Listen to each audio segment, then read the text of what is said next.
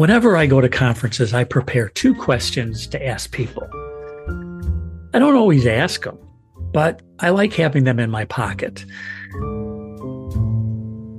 It ties the event together for me, and I learn something and I listen more than I might have if I didn't ask those questions. Adding the feature of recording more strongly connects me to the people I meet. So it was a pleasure to record, meet and record 26 people at the Healthy Voices conference. So those 26 people, five minute interviews, quite the challenge to produce. So, welcome to this third and final episode of the series from the Healthy Voices Conference. So, this question is as a, when you meet a newbie advocate, somebody new to advocacy, how do you steer them as far as skills, resources, research?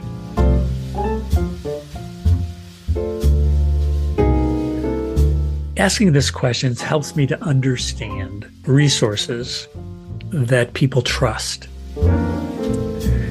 You can listen to the podcasts about the two previous questions that I've asked. You can find those in the show notes. So, how did people respond? Well, mostly people responded that know yourself and your skills and don't bite off more than you can chew. I'm going to, so in this episode, I'm going to include 15 of the 26 responses to this question to, you know, reduce redundancy. I did ask a fourth, question is, have you ever heard of PCORI, the Patient Centered Outcomes Research Institute? And I asked this because I'm on the board of PCORI and I was curious. And I'm not going to really include the answers to those questions because 22 of the 26 had never heard of PCORI, and only two had any depth of knowledge about PCORI.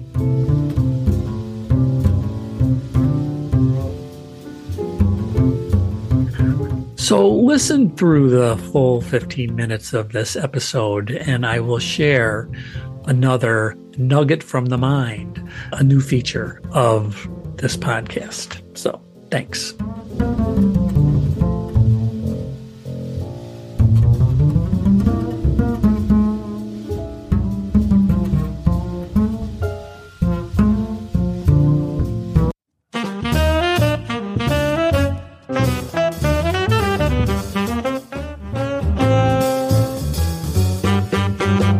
Welcome to Health Hats, the podcast.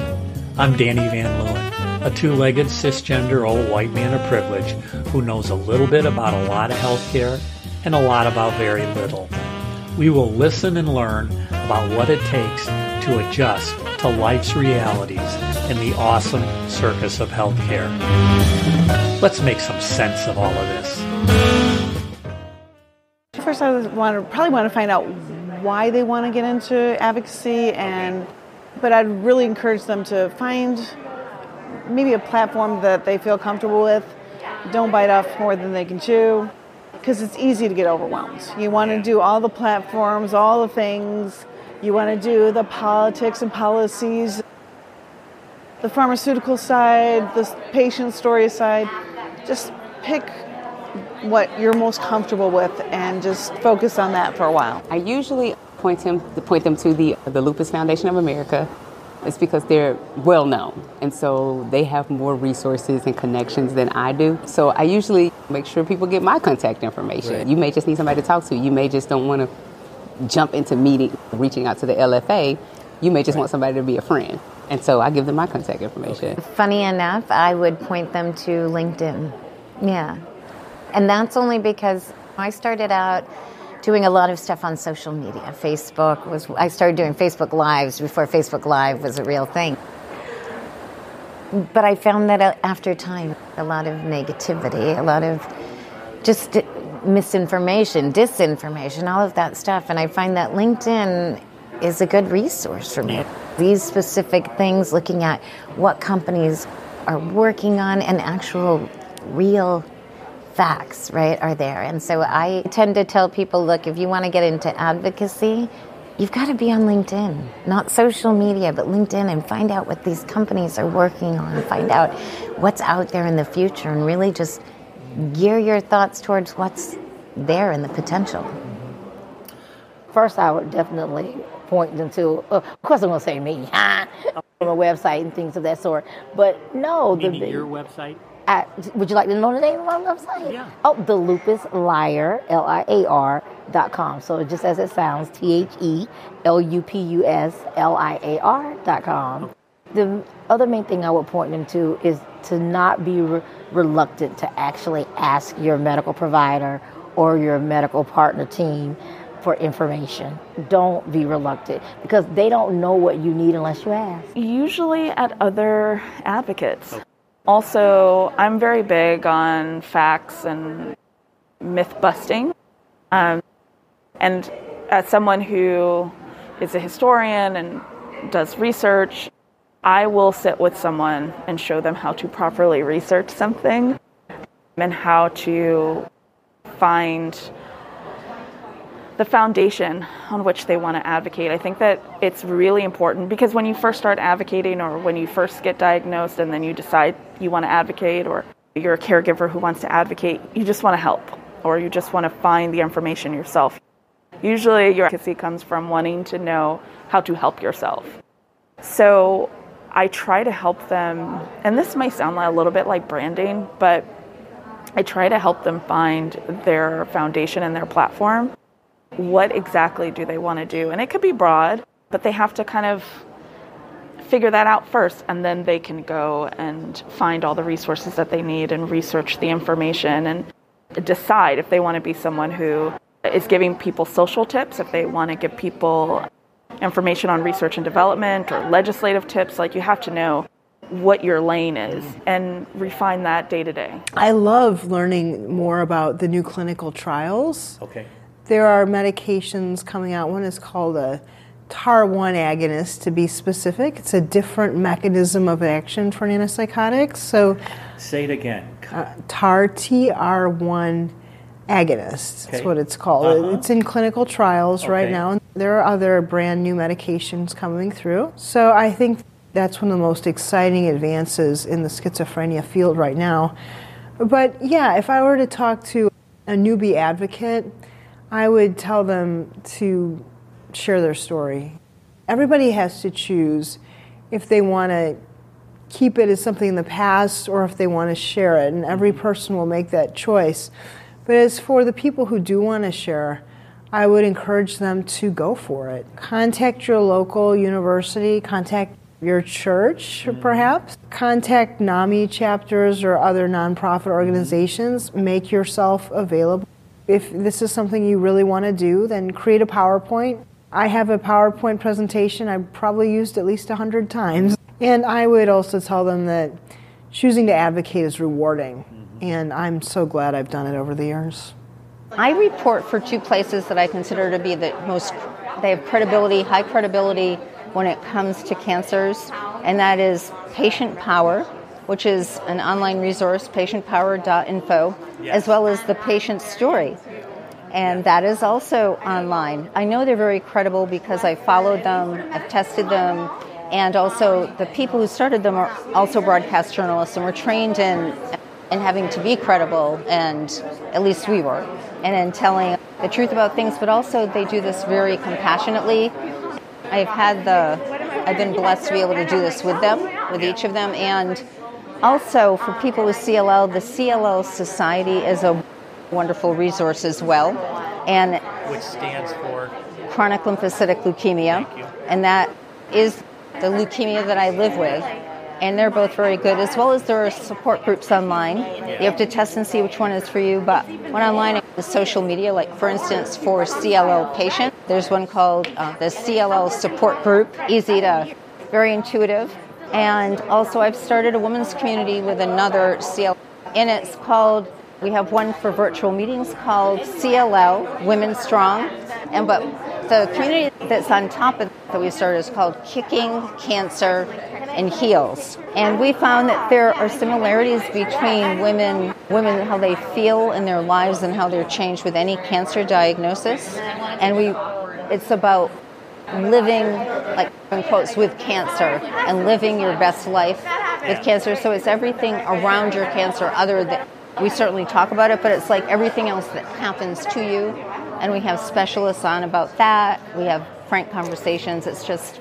I would tell them to check with, depending on what they want to advocate for primarily. Many of us have comorbidities, as I do, but I primarily do my public policy volunteer work with the Multiple Sclerosis Society, the National MS Society. Okay. So if it's another person with MS, I tell them to go to the MS Society website. There's an advocacy section, and even just something as simple as getting started to receive the email updates, and they'll send you an email when there's information or a legislative bill that they're trying to get gather support for, and you can actually just fill out your support with the click of a couple of buttons. You don't have to go to the state house and testify to be an advocate. You can do it from your couch or from your bed or from your hospital room, and that for me is fantastic. And most organizations have something like that now. So I recommend going to your main organization and, at least signing up for those emails or checking out what resources that they have. Of course, Healthy Voice is a fabulous resource. I always recommend. They have years of data and information. So, the thehealthyvoices.com, and you can view past conferences as well as this conference that we are currently at, which is very exciting. Probably within their own like community other people who have been advocating. I that's what i do. I watch other people who are advocating and i take notes. I uh-huh. say i like what they're doing or i see them having success with something. And so if a new advocate would t- ask i would say watch other people that you admire and try to do something similar or spin it for your own advocacy you can always spin it and tailor it to what you're advocating for if you like what someone else is doing. Now, a word about our sponsor, Abridge. Record your healthcare conversations with doctors and other clinicians with Abridge. Push the big pink button and record. Read the transcripts or listen to clips when you get home. Check out the app at abridge.com. A B R I D G E dot com, or download it on the Apple App Store or Google Play Store. Let me know how it went.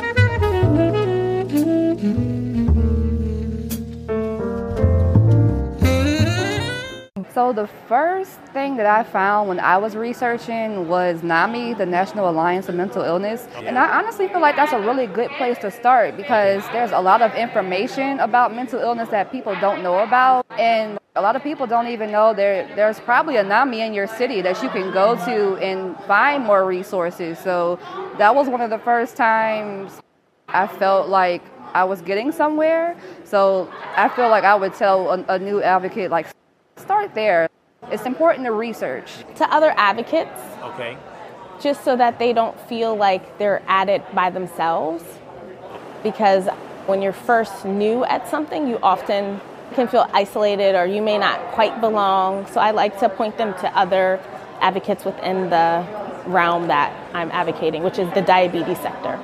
So my platform is Instagram, and also I've been on many different podcasts, okay. interviews, I'm also a registered dietitian, so I write articles in yeah. the sense of reporters reach out to me, I give them the information okay. and write articles. And what's your way. Instagram handle? Ladie Lex, L A D I E L E X.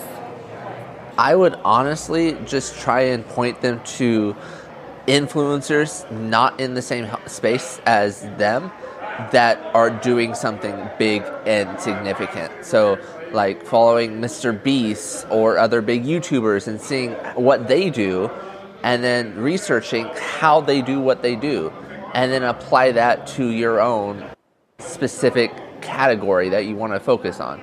So if your category is rheumatoid arthritis, that's cool, but you should see what is working for other people potentially and then see if that inspires you to make content that would then resonate with those with rheumatoid arthritis. My platform of choice right now is Facebook groups. I absolutely love Facebook groups. I think they're such an important tool to let anybody ask questions. It's not a one way street, it's a two way street for information. So I run the Alzheimer's and Dementia support group on Facebook. I think it's like the second or third largest with 30,000 members. And so you can join that. You can see how the group is run. It's very hands off. I hardly do anything on that group. I really just help make sure it's a safe place for communication to take place. And I let everybody else ask whatever questions they need. I have a website, Patient Power, so that helps. And I recommend some others. What I try to do also is help them identify who are the providers that are knowledgeable in what they have. Because a, key source, obviously, for health information for people is a knowledgeable healthcare team. Because you want to get well, so you need treatment. Now, there are lots of other issues affordability, living with, quality of life, side effect management, a million things. But first, I try to help people identify who are the doctors primarily who are leaders for what they've got, and ideally to connect with them, even as a second opinion. So even if you live in a very rural area, remote area, can somehow you be in contact with the leaders for what you have so that your treatment plan, your diagnosis is accurate, and your treatment plan is on track with hopefully state of the art medicine. Then the next step, of course, is affordability, which is a big thing now related to treatment, is what are the resources to help you depending upon your personal financial situation? Are there foundations? Is there an advocacy group? If you're in a clinical trial, is there assistance to be in the clinical trial? So it varies, but I think it starts with who's knowledgeable in treating you or advising your doctor on what treatment you should have. When it's tech I don't understand, I go to my kids. I always say start with what you know. If you're good at writing, blogging, writing books might be something that's good for you. If you're like just good at speaking and connecting with people, maybe you want to volunteer work and go to like different centers. If you're someone who's already always on TikTok, Instagram, and you're good with tech stuff and video, might be your option. Too many people try and dive in to the deep end and they get overwhelmed just trying to cover all the bases. Just start with what you know and branch out from there. Thank you.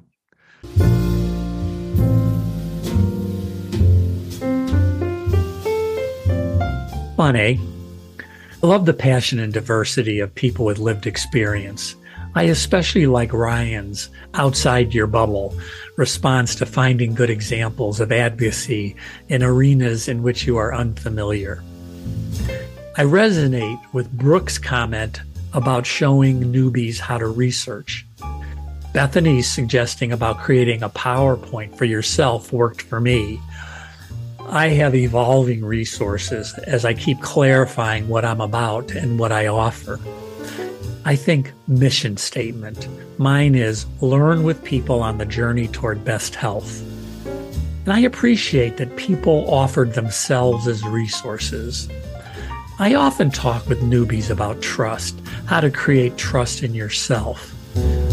I mentioned creating, document, and feeding your network. Feeding a network means responding when asked to help and replying to people in social media. People are more likely to respond to you if you've responded to them. I introduce people to PCORI and the Society for Participatory Medicine. Howard's statement, when it's tech, I go to my kids, is spot on. For me, it's my grandkids.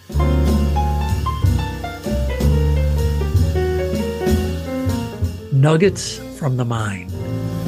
I recommend following Knowledge for Caregivers podcast.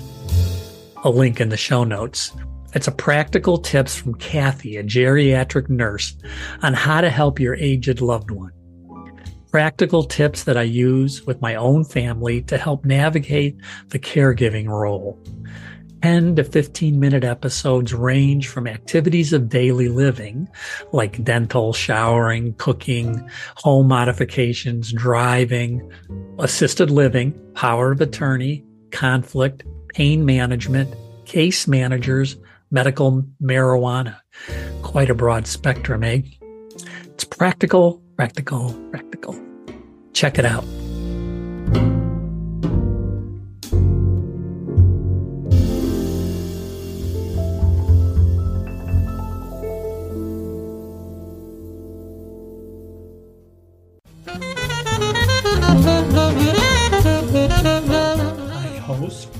Write, edit, engineer, and produce Health Hats, the podcast.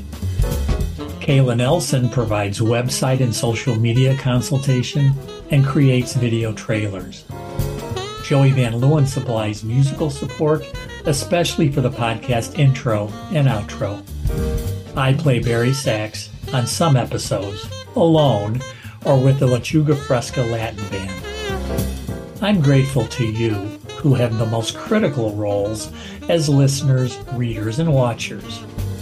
See the show notes, previous podcasts, and other resources through my website, www.health-hats.com, and my YouTube channel, at dvanleeu, D-V-A-N-L-E-E-U. Please subscribe and contribute. If you like it, share it. See you around the block.